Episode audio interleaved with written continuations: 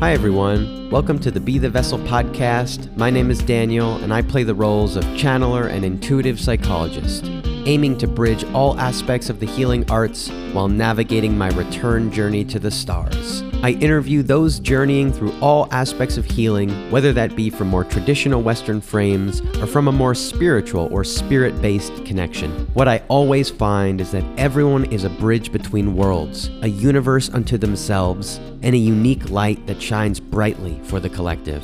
If you like what you hear and are interested in more of my offerings, consider joining the Be the Vessel community at patreon.com slash Dr. Daniel Atkins, where you will find various unique offerings bonus content, and podcasts such as my own channeled information and the new Be the Vessel healing series. May you find what you're looking for and remember the light within.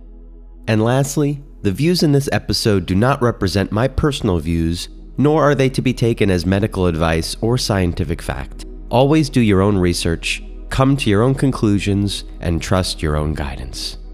Tom Paladino is a scalar light researcher who claims that scalar light technology otherwise known as the divine source energy that creates all things and of which makes up the sun and the stars themselves, can be utilized to interface with our brainwaves and address emotional, psychological, and physical health issues.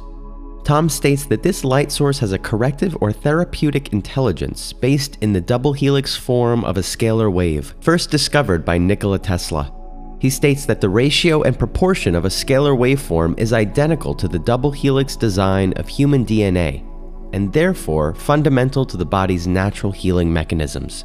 Tom began researching scalar energy in his undergraduate studies and has been working with his unique scalar light instrument since 1993, the design of which he attributes to a previous pioneer, Galen Hieronymus.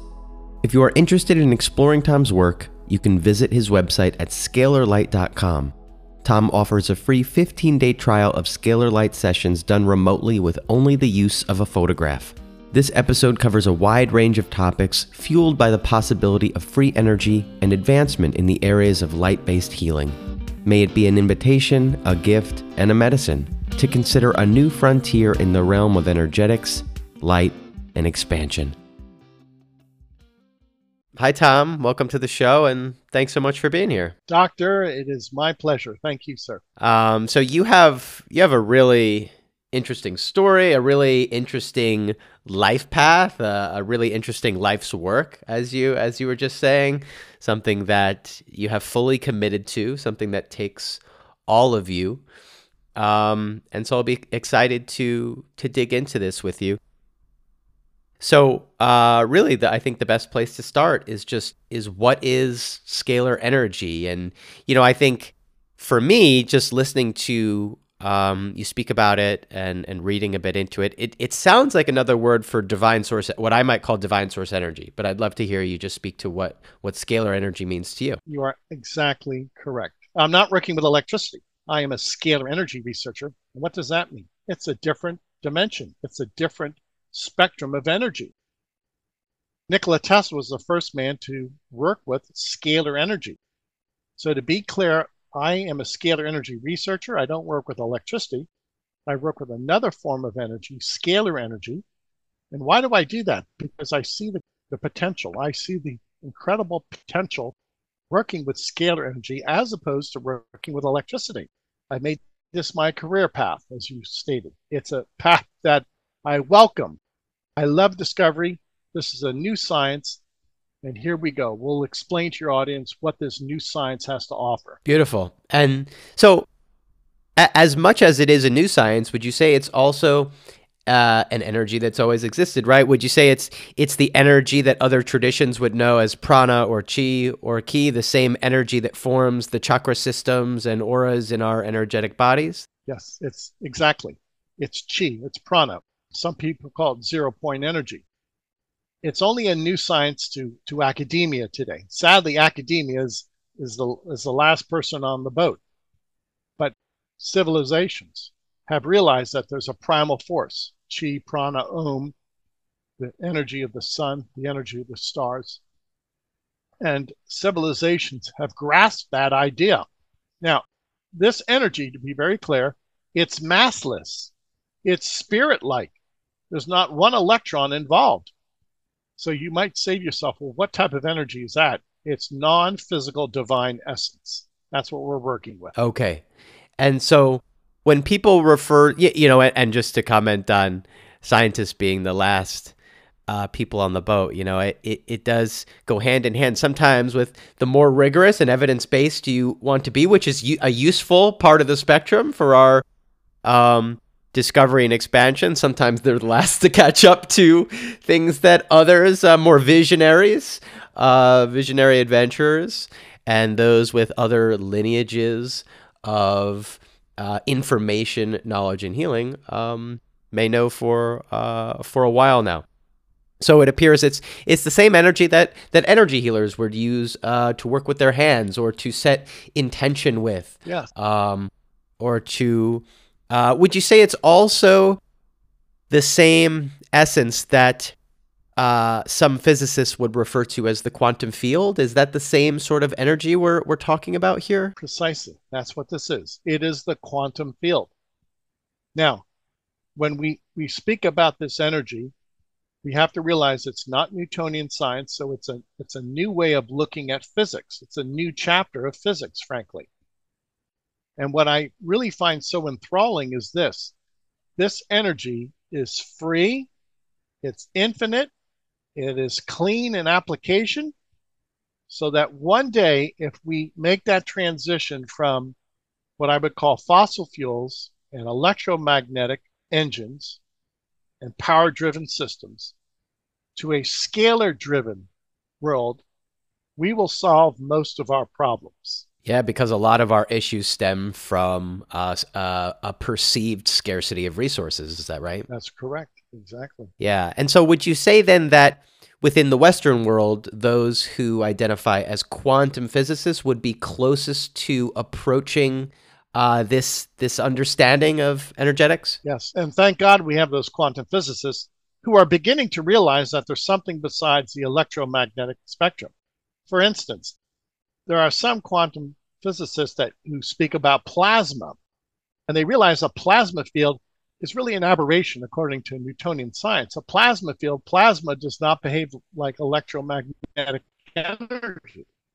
And they're absolutely right. What is plasma? It's scalar energy. It's divine essence. So when an astrophysicist or a quantum physicist thinks about or speaks about a plasma field, that's the quantum realm. And again, there's no electrons or protons involved. It's pure spirit. Yeah. Amazing. Yeah. And I think probably those physicists are doing their best to approach um, energetics from a spirit based perspective with the only the only framework they know of, which is material. Right. So going smaller and smaller in material to come up with words like quanta or plasma to attempt to approach something that has no material and and so they're getting closer and closer and we'll see if they can cross over the bridge of recognizing that there is something beyond the material. Exactly. But I don't see why this is so difficult, doctor. Thought, intention. When we think, it's non physical. Intention is non physical. Meditation is non physical. Well, the fact that we can think or meditate, that brings to mind there's a certain physics of thinking or intention, which is non physical, which is plasma, scalar energy. So, not everything in this universe involves the stream of electrons or some type of physical matter. Now, if you're a thinking scientist and you think a lot, then you should arrive at that conclusion. If you think that's a non physical action, that's kind of obvious. And that action has to be directed by something, such as plasma, scalar energy. I'm with you on that. It it does seem that the belief system of certain individuals, and probably the, and the majority belief system on this planet to date, has a limitation around that which we quote unquote experience or know of to exist in terms of thoughts, and we can even put emotions in that category. There is a limitation to see them as as real as things that you can feel and touch and know with the senses, even though most would agree that they are highly influential, if not the most influential aspects of our experience, thinking and feeling. Uh, but some, when asked to, in a way, quantify or explain that, will come back to material foundations like the brain rather than accessing a possible framework that allows things like the brain to be vessels Yes. for that which may come before it, which Yes. might be scalar energy or divine source energy or consciousness flowing through and activating these supercomputers, which contribute um, immensely to how the consciousness or the scalar energy is held within the body and expressed, but is not necessarily the source of these energies. Yes. When we study the mind, when we study behavior, obviously the mind is non physical. Thought, as a psychologist, you well realize this thoughts, intention, drive, whether it's drive for ambition or drive for love or drive for money, whatever those thoughts that really undergird our behavior, that we have to concentrate on that those instructions, those thoughts set into motion the eventual physical and material world that we build upon.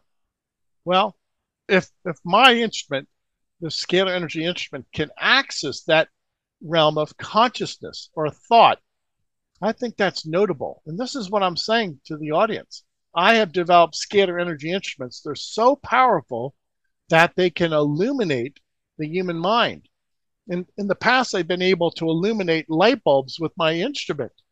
Why? Because it's so powerful. Oh wow! So just to be clear for the audience, I'm watching you demonstrate that as as we speak. So a scalar energy instrument can illuminate a light bulb. Well, do you think it can illuminate the mind and the chakras and our subconscious mind? Of course. Why do I reiterate time, time and time again?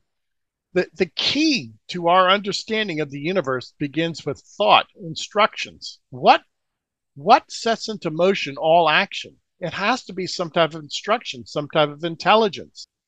This is the key, people. This is the overarching consideration to my work, at least.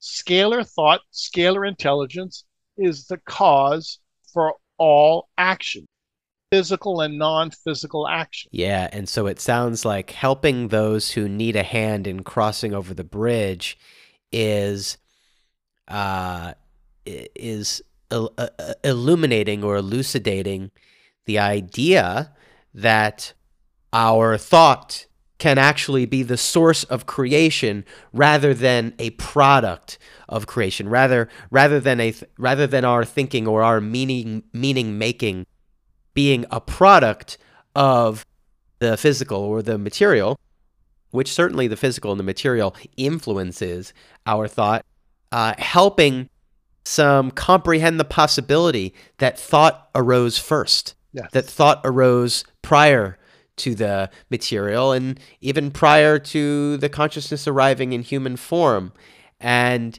to help those see that that those elements are as real if not more real uh, than what we consider to be physical and in the physical realm. Thank you. Thank you. I'll, I'll give an analogy for your audience. Before you build a home or a factory, you have architectural plans. Now, we have many beautiful homes and country clubs, and schools and churches and factories, but it all started with a thought. And those thoughts had to take their form on architectural plans. So the template, the blueprint is very important. It decides the final outcome. Well, I'm here to say that the template, the, the thought process is scalar energy for everything. I'll, I will make this notation. Scalar energy is, it's actually been photographed. It's a double helix. And scalar energy is the exact ratio and proportion to our DNA. So it's my belief that the motif, the thought, the architectural plans for our DNA is scalar energy. In other words, DNA is a standing wave of scalar energy. That's that's fascinating. How how was it how was it that you saw that photographed as uh, as a helix? With Kirlian photography, I was not the photographer, but they slowed down the the the, uh, the the aperture and they were actually able to capture what appeared to be a double helix. And if you look at the ratio and proportion, it's identical to that of human DNA. Wow. Okay. And so um, I'm a novice in a lot of this, but Kirlian photography is the same photography that's able to uh, showcase the chakras and the aura. Yes. Right. Is that correct? That's correct. Kirlian photography is it's it's, it's quite incredible. Some people with Kirlian photography have been able to photograph the aura or the light field from people animals, plants, all types of organisms have this light field. And it's my contention Kirlian photography is photographing scalar energy. Right, right. And so, yeah, just to go back to that point around helping those across the bridge of a new framework for our essence is to see and truly understand that what is immaterial in terms of thoughts, emotion, energies, etc., contains energy as much as does the physical vessel or material things, just a, a, a, different nature of energy or energy further along the spectrum, which will uh, lead into another question, which is I, you've been speaking to it a bit already, but can you help me understand the difference between what we refer to as electromagnetic energy and scalar or divine source energy. Yeah, if, if we were to look at the creation of energy, all stars create or storehouses, if you will, of scalar energy, a double helix. Therefrom, if that scalar wave will break down, it will break down into electricity and magnetism. So if you can imagine a double helix that would transmute or convert into electricity and magnetism in which one arm becomes an electrical component and the other becomes magnetic. It's as simple as that. Now, this instrument that I have is able to take an electrical current and reconvert it into a scalar double helix. So, what's the point? Nature does this all the time. Scalar energy, a double helix, can degrade, can break down into electricity and magnetism. It's that simple. And this is why we see the transition from scalar to an electromagnetic force field is is very benign. There's no release of heat. It's it's what I would consider to be almost imperceptible, at least here in, in this world on, on Earth. All of that leads to my contention that scalar energy and electricity have a bioconversion. You can convert one into the other. And so it, it, it sounds like you're saying that so these energies are not uh, categorically different. They are along a wider spectrum. It is just that scalar or divine source energy is the origin or the precursor to what is then uh, broken down and understood. I don't know if you would say in a lower density um, as electromagnetic energy. That's a good way of putting it. Why not? You know, it's a new science. We need a new dictionary. So Bravo, doctor. Yes, that's a great way of putting it. Now that makes perfect sense. Why not start with non physical thought, scalar energy, and eventually arrive to electromagnetic energy that entails the, the movement of electrons, that entails the, the, if you will, periodic table. So we go from the higher form, scalar energy, it degrades into electromagnetic energy, which is mass, which is mass dependent energy. It seems that this would be maybe a more um, neutral way for those with religious, those who are resistant to religious ideas to make sense from an energetic perspective the creation process from what we commonly refer to as God, right? Um, commonly referred to as some source of universal intelligence that created the stars, created uh, the planets, and created human beings, but to strip away some of the religious connotation and see it as a spectrum of energetics. You're right. Some people they rely upon faith to understand the world. Others rely upon reasoning. I, I get that. That's that's that's we, we can understand that. Now, what, what's my point? This science, scalar energy, the non physical spiritual realm, will prove the physical realm, the electromagnetic realm, and vice versa. So, what am I saying? Scalar energy really will be the bridge between faith and reason. I have I have felt intuitively that energetics would be the entryway into uh, greater understanding and openness to the spiritual realm. That energetics could really be the bridge between uh, what we refer to as science or Western science or evidence based science and the spiritual realm as uh, more technologies like yours develop and allow us to see and witness with um, with our own eyes, with our own senses, uh, the existence of an energetic realm and field. Does does it have? Uh, as I was just doing a little reading last night, the notion of crystalline structure was popping into my mind, and I might have seen that mentioned in a few places. Does does this does scalar energy have something to do with why uh, we have why some in spiritual communities love crystals or love uh, crystalline structure, which I'm not super clear on, but uh, does crystalline structure exist in the body and does that have something to do with holding more scalar energy? Yes, it does. Yes, it does. What I've experienced with scalar energy that a crystal, quartz crystal, will amplify a scalar wave to the point that I use quartz crystal with my instruments. This is a quartz crystal that I actually insert inside my Tesla coil. And to that point, this quartz crystal will amplify the scalar wave. Now, that once again gives credence, if this is a scientific principle, and it is, it gives credence to the world of meditation, the world of, if you will, religion, in which people believe that a quartz crystal captures information and magnifies that information. You're absolutely right. So, this is a bridge between science and spirituality. Yeah, I love that. And that was what I was sensing. So, what is it about crystals? Is it about their their structure, their coherence, if you will, that allows them to hold um, I don't know what you would say, larger amounts or more purified amounts of source energy? Yes, all of that above. Yes. And let me add crystal, diamonds, rubies, precious stones are set into place. They are immutable. They cannot undergo chemical decomposition, including other other uh, elements such as gold. So these these finer forms diamonds, rubies, amethysts, sapphire, gold. These are locked into place and their geometry cannot be altered. They cannot corrode. They cannot rust. If you set a diamond on your table and came back a thousand years, that diamond would not break down. It would not in any way decompose.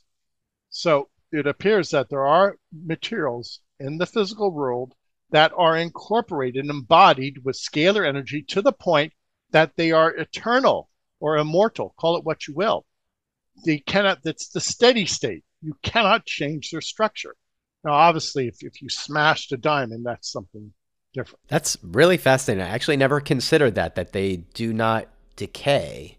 Um, and I've heard others refer to uh, crystals and other things on that level of energy as as um, what would it be the the first density or the first um, dimension, if you will, of source, which is like the beginning, but also kind of the end because it's circular. So it it it contains sort of uh, source energy. It doesn't have the sort of expanded mind consciousness that that we have. Uh, it more so just receives and holds and amplifies.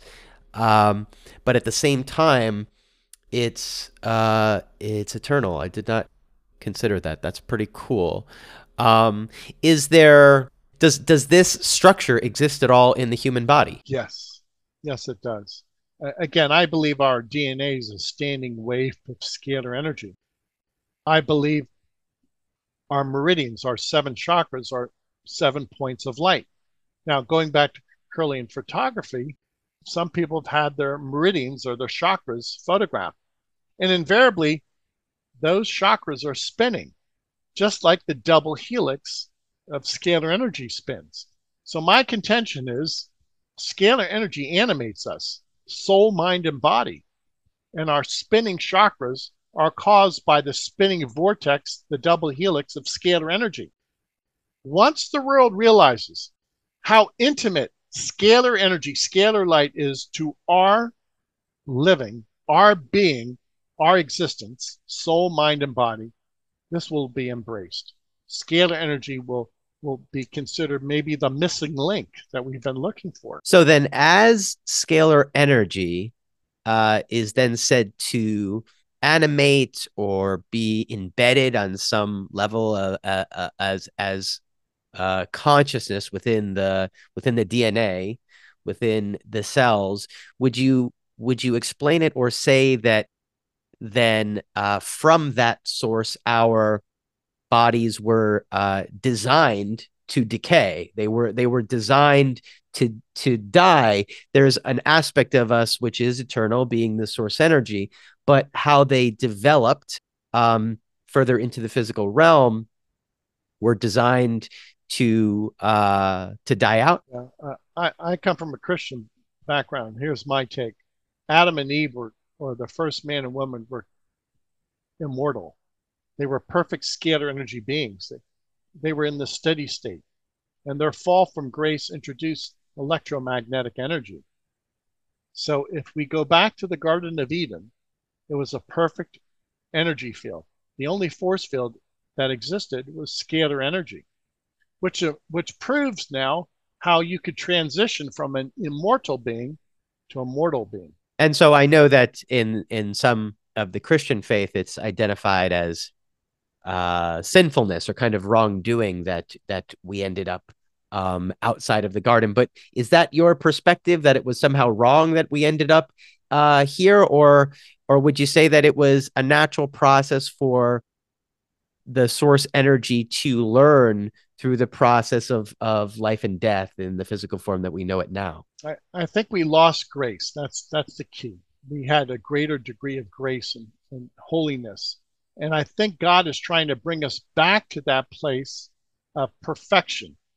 So make no mistake about this. I do believe that there were original, Uh, uh, uh, if you will, parents, Adam and Eve, and they were in this perfect state. And we've lost that perfect state. So I believe someday we'll go back to that perfect state in which you're you're nothing but a scalar energy environment. You're immersed in scalar energy. And that's part of my research to get away from the decay, the disease, and death, and to go back into pure intention, pure instruction. Nothing can go wrong in a perfect scalar energy environment. Nothing.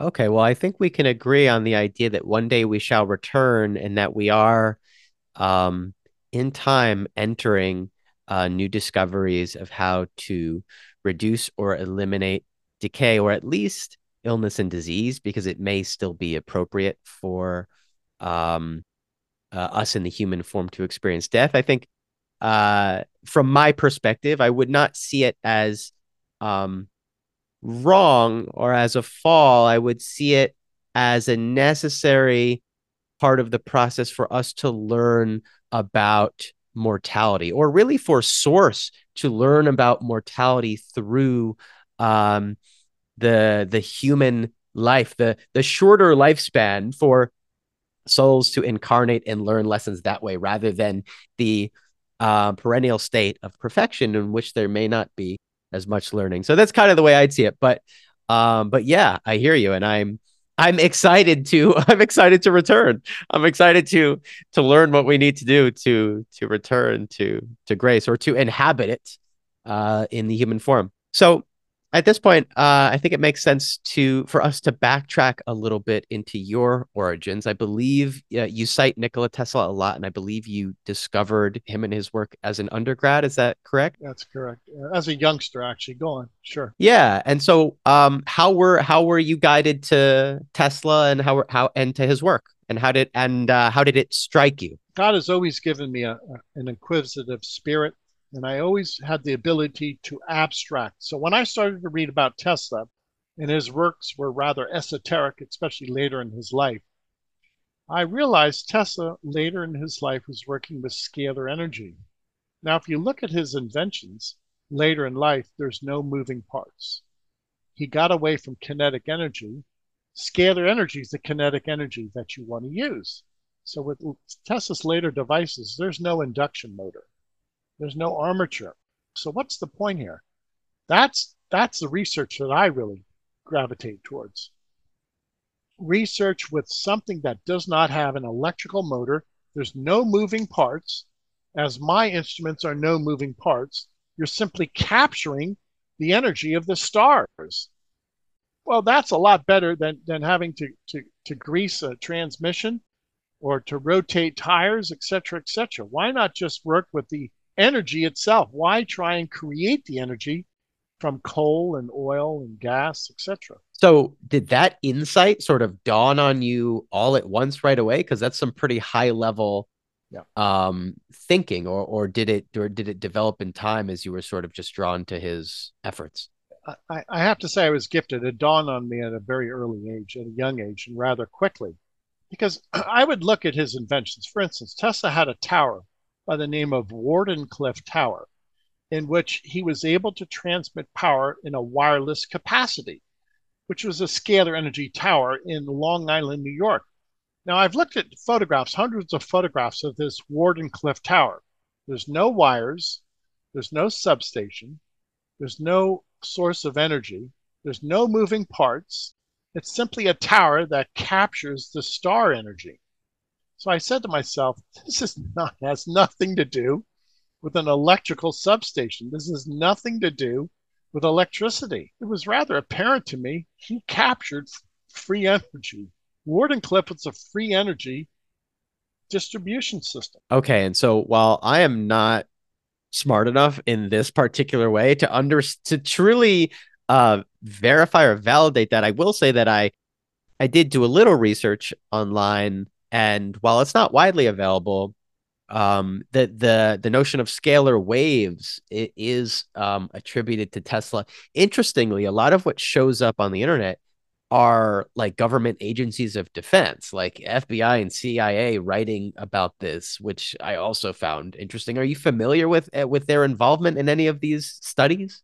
I don't interface with those organizations. I work independently, but I will say this: when people finally realized what Tesla had achieved, which was to be able to control a star, and what that means for mankind, free energy for the world well, you could see why many agencies, including government agencies, are very interested in this line of work. I certainly can. I certainly could see that. Um, yeah, pretty interesting that they're just some publicly available uh, studies, uh, you know, sort of attributed to these government agencies, just just exploring the possibility and not and really not denying uh, the possibility of of scalar waves, but attempting to understand it, seemingly going back to uh, 70s, 80s, possibly. Um, I'm not sure if you know more about the timeline of how um, the user study of scalar waves uh, progressed from Tesla, but how did how did your um, relationship to these ideas in your ultimate work progress since you you discovered it at such a young age did you pursue studies uh, uh, in college or university around this area yeah I really tried to if you will make this type of research my center point even throughout my undergraduate years. I said to myself, I have to get a degree, sure, and I have to still work for a living, but my overarching consideration has always been free energy for mankind. So, what really set me over the top in my 30s, I was very fortunate to meet what is known as the Hieronymus family. Hieronymus, Galen Hieronymus, was an American inventor. I did not meet him, but I met his family and they were working with scalar energy instruments. Galen Hieronymus is one of the few bona fide scalar energy researchers, and the Hieronymus family took me under their wing, and ultimately the Hieronymus family would sell me scalar energy instruments. So I did not have to invent these instruments. I simply took their prototype and improved upon it. I did read the name Hieronymus in some of your writing. It honestly sounded like a Greek myth. So I was not sure if you were referring to an actual person or just like way back some um, mythical Greek person or yeah. like a, a, Socrates type figure who spoke of this kind of energy. But you're referring to a real person with the last name Hieronymus? Uh, Hieronymus, and, and if you will, then his, name had to be some type of a derivative of Hierophant, meaning high priest. Hieronymus was really the the high priest of scalar energy in his day. And he was highly regarded by the US government. He actually worked with the US government back in the 40s and 50s and 60s with scalar energy instruments.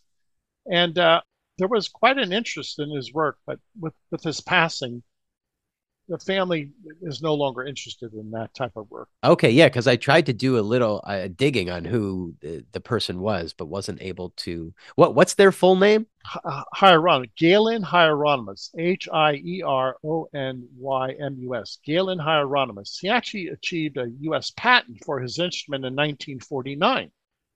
And at one time, he was working with NASA. He was able to track the Apollo 11 astronauts with a Hieronymus scalar energy instrument by way of the photographs of the astronauts. So Galen Hieronymus, was rather prolific.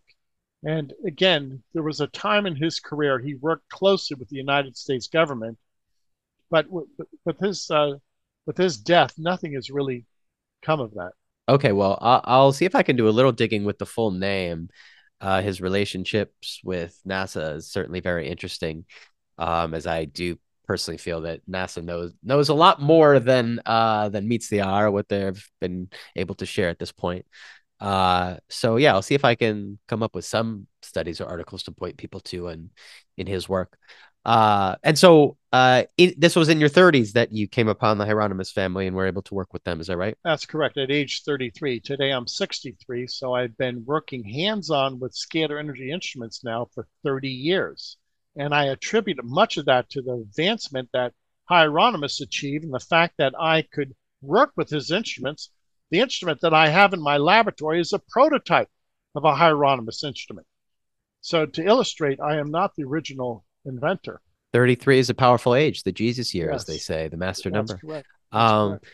Okay. And so Hieronymus was the precursor to your own development or uh, advancement of the of this technology of this instrument. And so how did you how did you go from there? How did did you learn from him and his family as to how to develop the instrument and work with it? Yes, I did. Um, his wife Sarah Hieronymus took me under her wing and she taught me the, if you will, the ins and outs of scalar energy. I owe so much to her. And she actually uh, gave me some of Galen's notes. It, it was, if you will, a, you know, it's it was a gold mine that I stepped into. And I was fortunate enough, God led me down this path. I'm, I was fortunate enough to figure all of this out and then to, if you will, over the years, recreate his inventions and bring to light his discoveries, the discoveries of Tesla, now my new discoveries from these two scientists. The, the key to our work is this it takes a great deal of work, it's painstaking, it's groundbreaking, it's well worth it.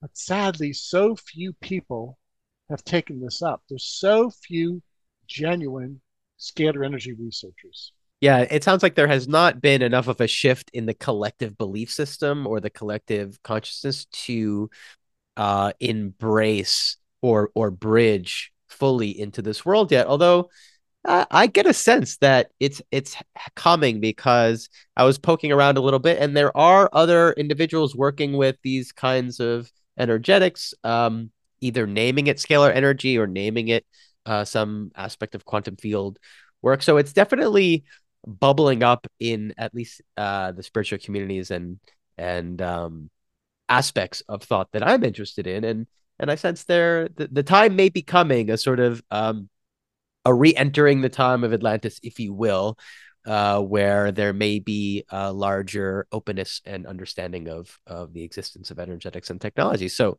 so we shall see. Um, Tom, would you mind uh, going into a bit more detail as to how your instrument actually works? It's an environment. That's the key. When I work with this instrument, I enjoy a scalar energy environment as opposed to an electromagnetic environment. Now, when I work with people, I work exclusively through a photograph of a person. Why scalar energy can pick out a scalar energy dimension or a signature on anything, including a photograph. I prefer to work with photographs. The instruments that Hieronymus and I design only work with photographs. Now, to be clear, when I take a person's photograph and place it inside a scalar energy instrument, the photograph makes a connection in that dimension, a scalar energy dimension. So, what am I getting at? A photograph allows a person to bilocate. That's right. You can be in two places at once with a scalar energy instrument. Now, I never work with people in person. It's that'd be too cumbersome, too expensive. But people will email me their photograph, and I will be able to make a connection to their force field. So to illustrate, the instrument does not work biologically, it works energetically with force fields, energy fields found on photographs. So this is a new way of quantum physics, of quantum wellness, where we work at the higher level, the spiritual level, the non-physical level. We're not working at the biological level. Now, why is that important? Because I believe the spiritual level eventually will give instructions to the biological level. So I would much rather work on a higher plane, the spiritual level, the level of information or intention to eventually, if you will, downstream instruct the physical realm. And it seems like a, a an appropriate parallel would be the way that uh, certain individuals, I would say myself included, work as channels in terms of downloading clairvoyant information from the spiritual realm to be born into the physical, rather than those, also important, who will study the physical to create um, or to test hypotheses about thought. Uh, there are those of us who simply are open to receiving uh, thought wisdom from uh, higher realms of light, higher dimensional planes and densities. Yes, you're right. So when we're considering this, it's the realm of thought, intention, non physical intelligence.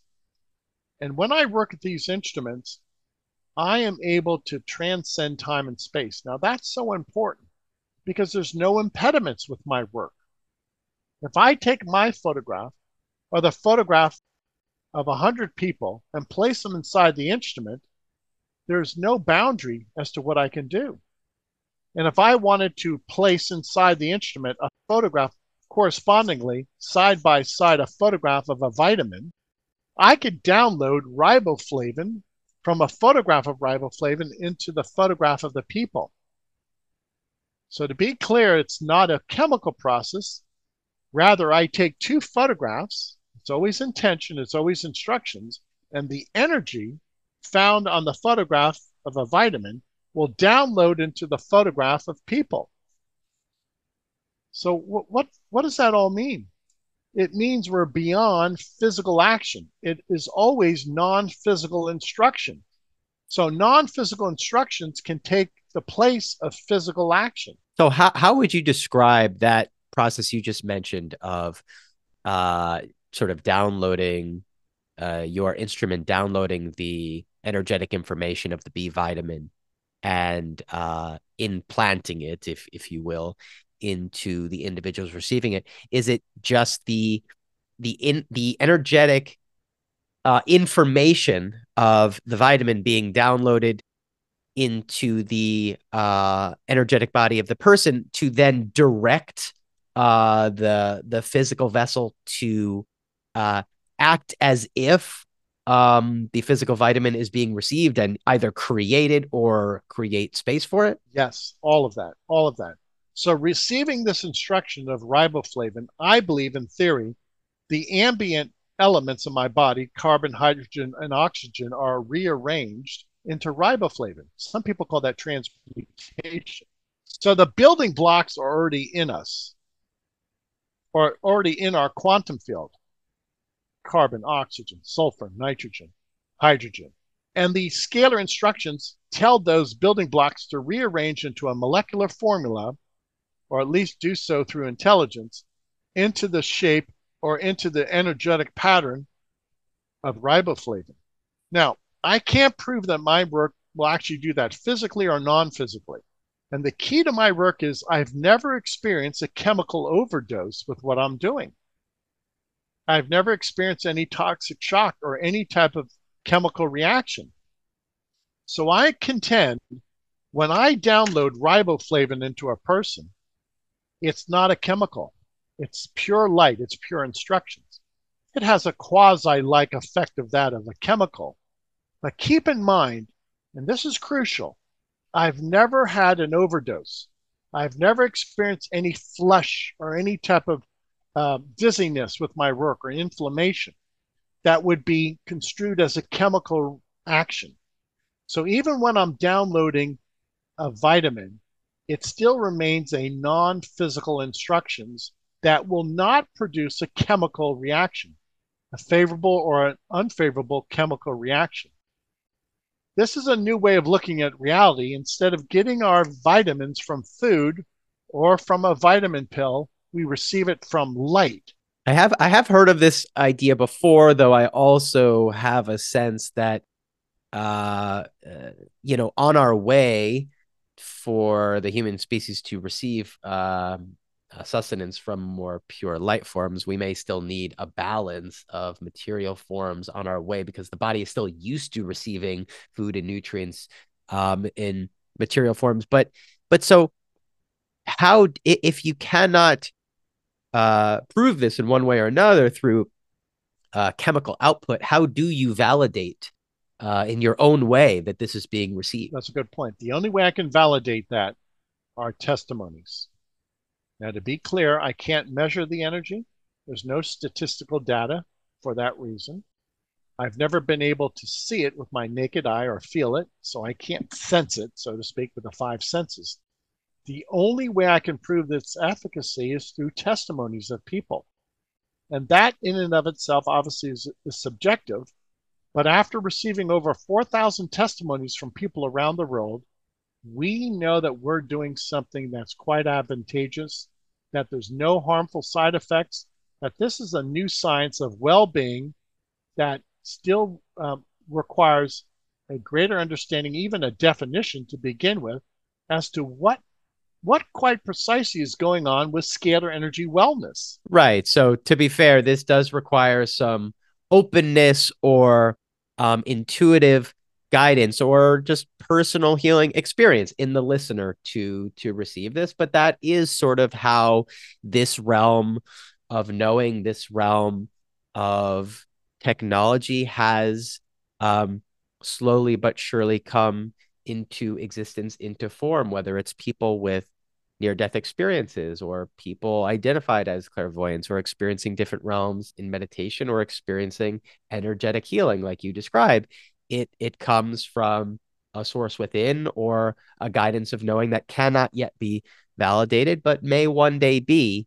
And so it sounds like for you at the moment you have uh, the instrument to be a vessel for the light but you do not uh, or we do not yet have instruments available to test or see the output of such energies. Is that right? That's precise. That's that's very astute. And furthermore, nobody has my instrument, so nobody's been able to duplicate my work.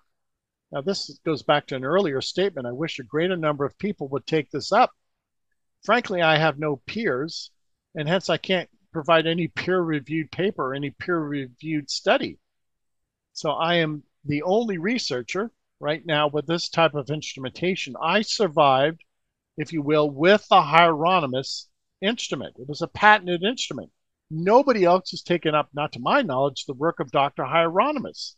Now, if this energy controls the instructions of the universe, well, I think other researchers need to take note of that and get involved. Okay, well that's an open invitation for any other any listeners who are interested in in joining uh Tom's life work and research in this area. You know, you'll you'll know where to reach out in the in the um, show notes. Um, uh, so I am curious more about this Dr. Hieronymus. Like, do you know more about him? Like, what what was his journey? What did he study? How did he get into this? Galen Hieronymus is very inquisitive. He was, was one of the first radio engineers in the United States. He began his career as a radio engineer, as an electrician. He became a master electrician. He worked for the Kansas City Power and Light Company. Just a brilliant man.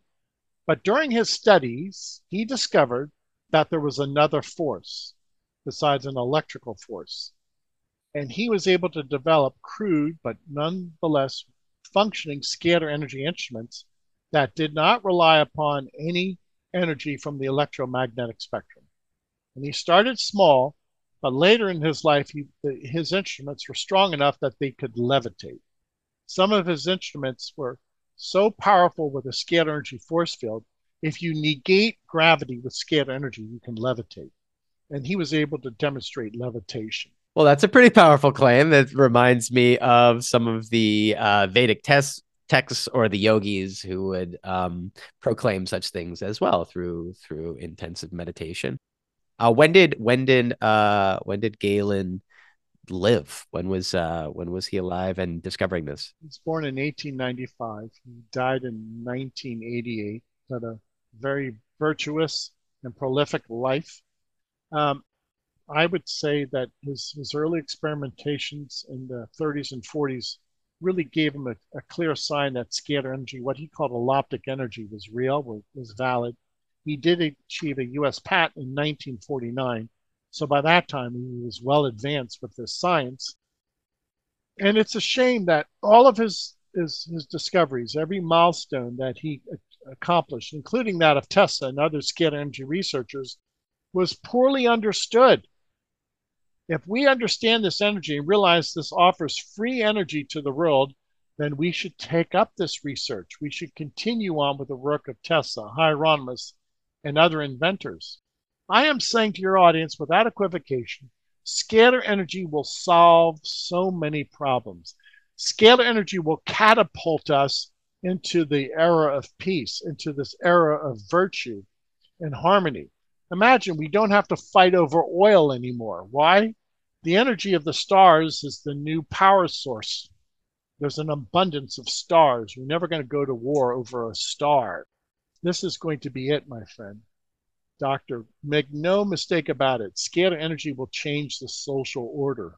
Okay, well, you heard it, folks. Um, I, I, I will, I will. You know, I, I know that these, these, these claims are pretty, um, pretty, uh, pretty big, pretty big. But I will validate in my own way that I'm I'm interested in the realm of channeling and I follow some channelers and some that I trust, namely one uh Darryl Anka who channels Bashar has pretty much said exactly that that we will soon discover free energy which will resolve a lot of worldly conflict. So um I do see it being verified uh from different sources. So it makes sense that it would come from this this energy and maybe even this exact instrumentation. Uh, could you could you say a little more, Tom, about what is the instrument? What's it made out of, and how does it actually read the signature of uh, or the scalar light signature of photographs? Dr. Hieronymus is always keen on using vacuum tubes. Why? A vacuum tube allows the standing wave to, to be created. You have to recreate nature or the universe. So inside that vacuum tube, essentially what we've done is we've recreated a scalar wave. So this is not solid state circuitry. We're not using microprocessors. We're able to take a standing wave, send it through the Tesla coils. Once it's amplified by the Tesla coils, it's demonstrated that it's very strong energy, so strong you can illuminate a light bulb. So the key is, I won't get into the schematics right now, the key is I followed Dr. Hieronymus's plans. I was able to take the standing wave, recreate it in a vacuum tube, send it through Tesla coils, and to amplify it. Once it's in this Tesla coil, it, it interfaces with the paradigm. That is, once you created a standing wave, you're part of that matrix, you're part of that dimension. You do not need a satellite. This is the scalar energy dimension. You connect with the universe of scalar energy. Hence, it's not necessary to have substations and satellites and telephone poles and electrical wires. It's a presence. So then, uh, why why the photograph? Why not if it's if the energy exists within us and within all things, as as many uh, say about the nature of divine source energy or consciousness why not just intention or or something of that sort? When you pray for a person you're sending a scalar wave to them or or when you have a good intention or you send somebody love and affection that's a scalar wave. My instrument is also an instrument of love or intention but i have to tell the instrument where to send where to project its energy. And the photograph is if you will projecting or instructing the instrument to find that person's aura. to find that person's force field. So we do this mentally. We can pray for somebody at a distance. This instrument can work with somebody at a distance, but you have to instruct it. You have to tell it by way of a person's photograph. So you're not saying it's limited to the photograph, but the photograph is the best medium or vessel you have found to provide um, instruction or focus point for the instrument. That's correct.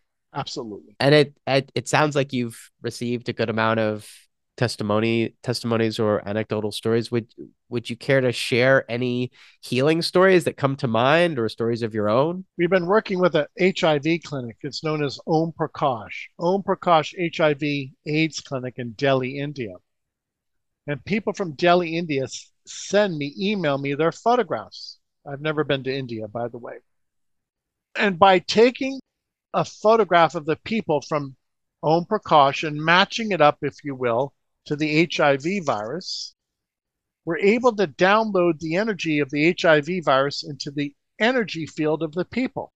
Not a chemical process, it's always energetic.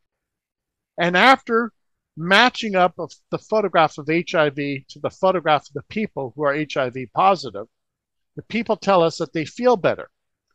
So, what are the results? Well, these people who were treated with scalar energy by way of their photograph report to us that they no longer have a viral load for HIV. Well, that's a powerful claim.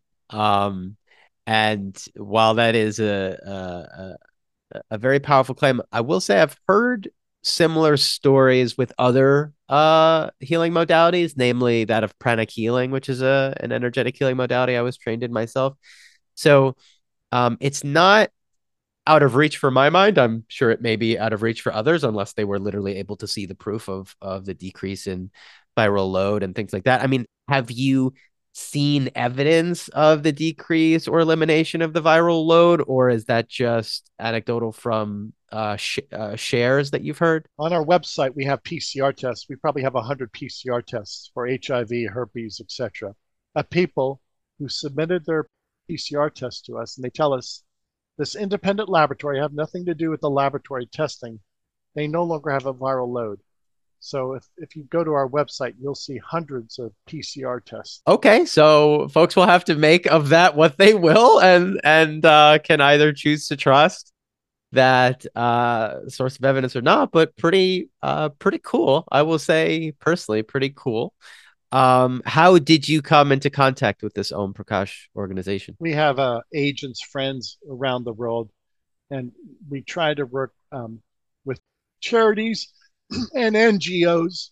And uh, we've worked with over 5,000 people at this clinic in Delhi, India, and now a PCR test. All of those test results now are proving to be negative, no viral load for everybody at the clinic. Okay, well, that's pretty incredible. It certainly seems like if that is true, there should be more interest and engagement with these kinds of technologies and healing powers. So maybe, uh, maybe there will be. Um, I've also seen on your website that you you do seem to list every ailment under the sun that can be addressed, which you know I guess on one level does make sense that if it's if it's divine source energy, if it's consciousness itself, it should not be limited to any category categorization of ailments or disease. So is the idea that it can work with any condition of the human body? It, it has to. And why? Because what gave rise to physical matter, what gave rise to a medical condition? It's scalar energy. So what is disease? It's it's it's the wrong scalar instruction. If we have the, the proper scalar download, you can you should be able to cure any disease. Now I only work at the energetic level with photographs. And again, a photograph is a bilocated version of a person. But I'm having great success with a bilocated version, which is their energy copy of photograph. Now, in the future, if you want to prove this clinically, we're not going to use this photographs. A photograph is, again, the energy copy. We're going to use people in a clinic physically present with a scalar energy instrument. Now, that's the different science. I've never worked with people in my life. So, if you want to prove this clinically, then you have to work with people in person. I've never worked clinically with anybody in person. I do feel that there are some clinics like like that that exist. As I was just doing a little research online, that I, they may not have your instrumentation, but um, I, I stumbled on some clinics that do work in person with forms of of light. Uh, so it would be interesting to to see what what they're up to and and how they might be uh, experiencing results based on the the in-person process. Is that somewhere you'd like to go? Something you'd like to experience? Eventually, you're going to have to do that, and I'll tell you why. Some people will always say, "How can you make a connection between a person and a photograph?" Well, according to rigorous scientific protocol, you can't. I, I can't prove that my photograph connects to a person. So if I'm going to prove this clinically, I'm going to have to have an instrument in a clinic, a scalar energy instrument that's working with people who are HIV positive. And after working with those people clinically, in person, then and only then can we say, well, there was a direct interface with this instrument and the physical person. Let's see what the results are. For modern day science to make this jump or to make this if you will, link this correlation between a photograph and a person, that's too much of a jump. Yeah. So for for clinical validity, for exposure, uh, and accessibility to where our collective belief system is at, or the belief system of scientists, or the ones doing uh, more traditional evidence based study, uh, the in person opportunity will be necessary, which which makes sense, and and so uh, maybe we'll maybe we'll get there soon. Um, one other area I wanted to explore was a bit out in the realms of more spiritual phenomena like uh, ET beings and UFOs and things like that. And I've heard from numerous reports that these um, entities, if you will, they are they they appear to be made of light, a, a different kind of light. I have a sense of what you're going to say, which is that these beings have a maybe a higher resonance or capacity for scalar energy, and that maybe they're uh, they travel um, or emit this kind of energy as well. Is that is that what you would say? Precisely. Anytime you see a, if if you will, what is considered a UFO or an unidentified flying object, that can materialize and dematerialize. What is that? That's a that's a plasma field. Why is it dematerializing? It's it's if you will apparent by way of a plasma and then it dissipates as a plasma field. Or, or when you can see a rapid acceleration or deacceleration of a UFO, an unidentified flying object, well, you can only do that if you can suspend the laws of gravity. And that's what scalar energy does. Scalar energy subdues will negate the laws of gravity. So you can move about in an anti gravity environment, no longer subject to the laws of gravity or g forces, if you will. And you can accelerate and deaccelerate at, at a rapid pace, at a rapid speed. All of that calls to mind that these unidentified flying objects, in many cases, are using scalar propulsion, scalar energy. I wonder if the uh, continued uncovering or revealing, I, I, use those words intentionally because I do believe organizations like NASA know uh, a lot more than they're comfortable sharing at this time. But uh, as we enter a time of more uncovering or revealing of um, these entities, these beings, these UFOs, that may, in a way, in an almost sort of ironic way, create more accessibility for understanding of energetics and scalar light as um, our collective opens to the existence of these beings and an explanation of the phenomena that we could not explain using our current understanding of physics or just electromagnetic energy. So I'll be curious to see the intersection between more revealing, more uncovering of um, the this spiritual phenomena and its intersection with with scalar light and scalar energy. Now, now you see we see the big potential. Scalar energy eventually will be used as transportation. If you can negate gravity, you, you can travel at 500,000 miles an hour without an accident. You cannot have a collision in an anti gravity environment. So, anti gravity, if you will, transportation is not only safe, but it's essentially inexpensive. It's free energy, and you don't need a highway. There's no encumbrance now. well, I, I just it, it just popped into my mind that it's unfortunate that there's already a Tesla car because it feels like the real Tesla car should be the one that runs on scalar energy. Unless unless Elon wants to pick up that pursuit. But give Elon Musk credit for at least seeing the, the brilliance of Tesla and naming his company Tesla Motors. Good for him. Sure, sure. He can he can get credit there.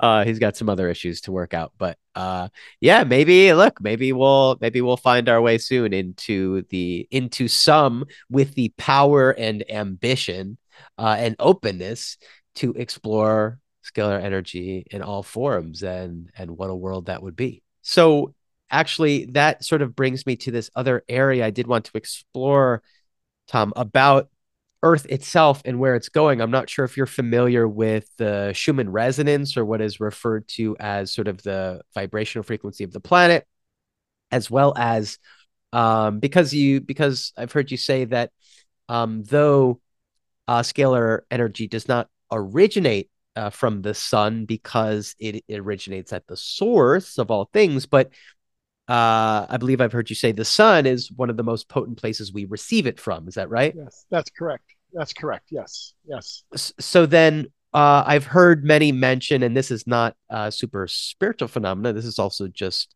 more natural physical phenomena, as understood uh, by scientists, that there is an increase in solar flare activity happening on our planet and uh, expected to increase in the years to come do you correlate are you familiar with that? And do you correlate that with the earth receiving more downloads of scalar energy scalar light that will be influencing uh, or raising the natural uh, resonance or vibration of the planet as well as of human beings? Yes to all of that. You're correct. What is the schumann resonance? It's it's an extremely low frequency. Our earth is if you will enveloped in that schumann resonance. It is changing. Um, uh, it's been as low as I think seven, eight uh, hertz, and now they say it's it's of a higher magnitude. What does that mean to us? I don't know, but I will say the Schumann resonance is the direct download, the direct effect of a solar flare. What is a solar flare? It's it's a projection of scalar energy that degrades eventually into electromagnetic energy. So it's always been my contention that the sun or the stars at the very center, at the core, is scalar energy. And once that scalar energy leaves the sun and the stars, it starts to degrade into electromagnetic energy, which is a solar flare. Well, it, it does seem that that the Schumann uh, resonance has changed quite significantly. Will that continue to change? Probably with the, with the solar activity that we're seeing. What does that mean to us? Well, it's going to have an impact on all biological forms. That's that's obvious. Will it, the Schumann resonance have an impact on our psychology? Sure, it will.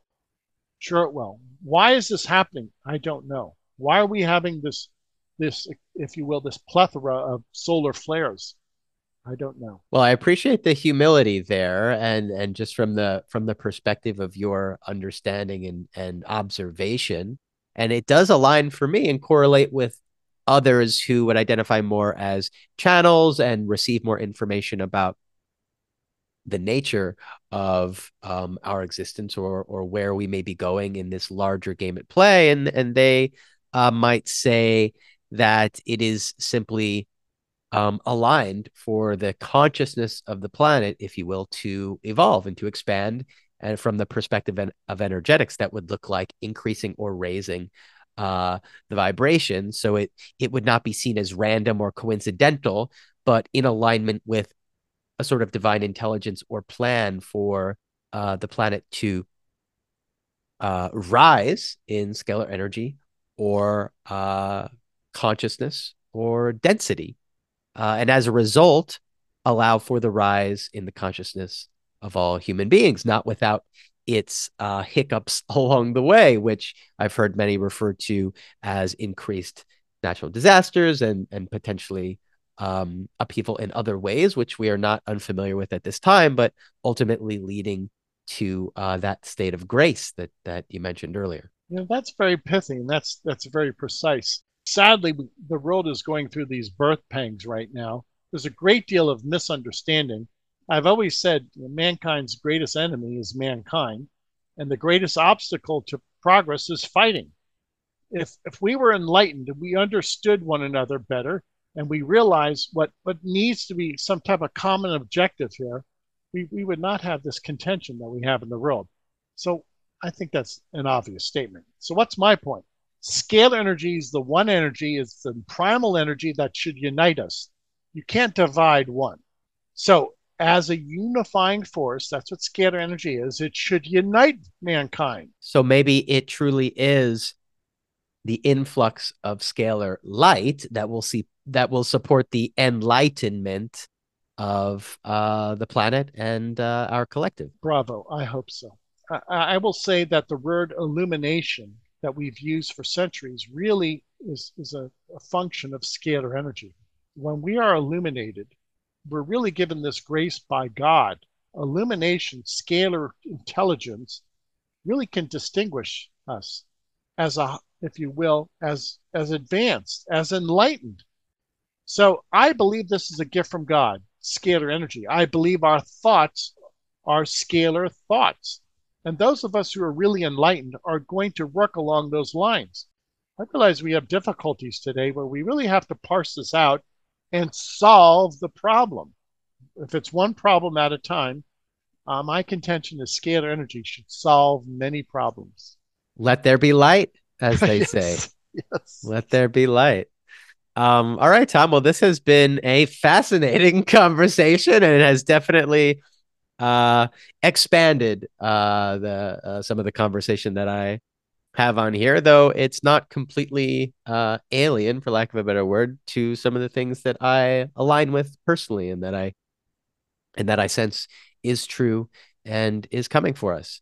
So, uh, is there anything else at all you'd like to say as we start to wrap up our conversation here today? And uh, where can people find you if you'd like them to? The website is scalarlight.com. S C A L A R, scalarlight.com. If you will, people, our website gives away 15 days of free sessions. Scalarlight.com. And I do that because I want to introduce this to the world. So visit our website, read up on what we're doing. If you are comfortable, submit, email us your photograph, and we'll work with you for 15 days. We'll balance your chakras and we'll eradicate your pathogens. And then you decide how you feel. It's a unique process. My instruments are unique. I need your feedback. This has never been done before. It's all cutting edge. So by all means, visit our website.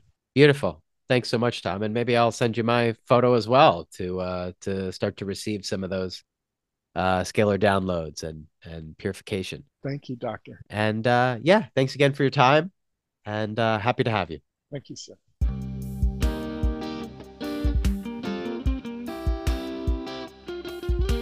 Thanks for listening. If you liked the episode and would like to support the podcast, please subscribe and leave a review anywhere you listen. And if you'd like to connect further, feel free to reach out on Instagram, my website, or my Patreon page at patreon.com slash Dr. Daniel Atkins, where for $5 a month, you can gain access to all sorts of exclusive benefits and offerings for the Be the Vessel community. This includes live channeled events, a new healing series podcast, and more. Until then, May you be the light, the frequency, and the vessel for your highest vision.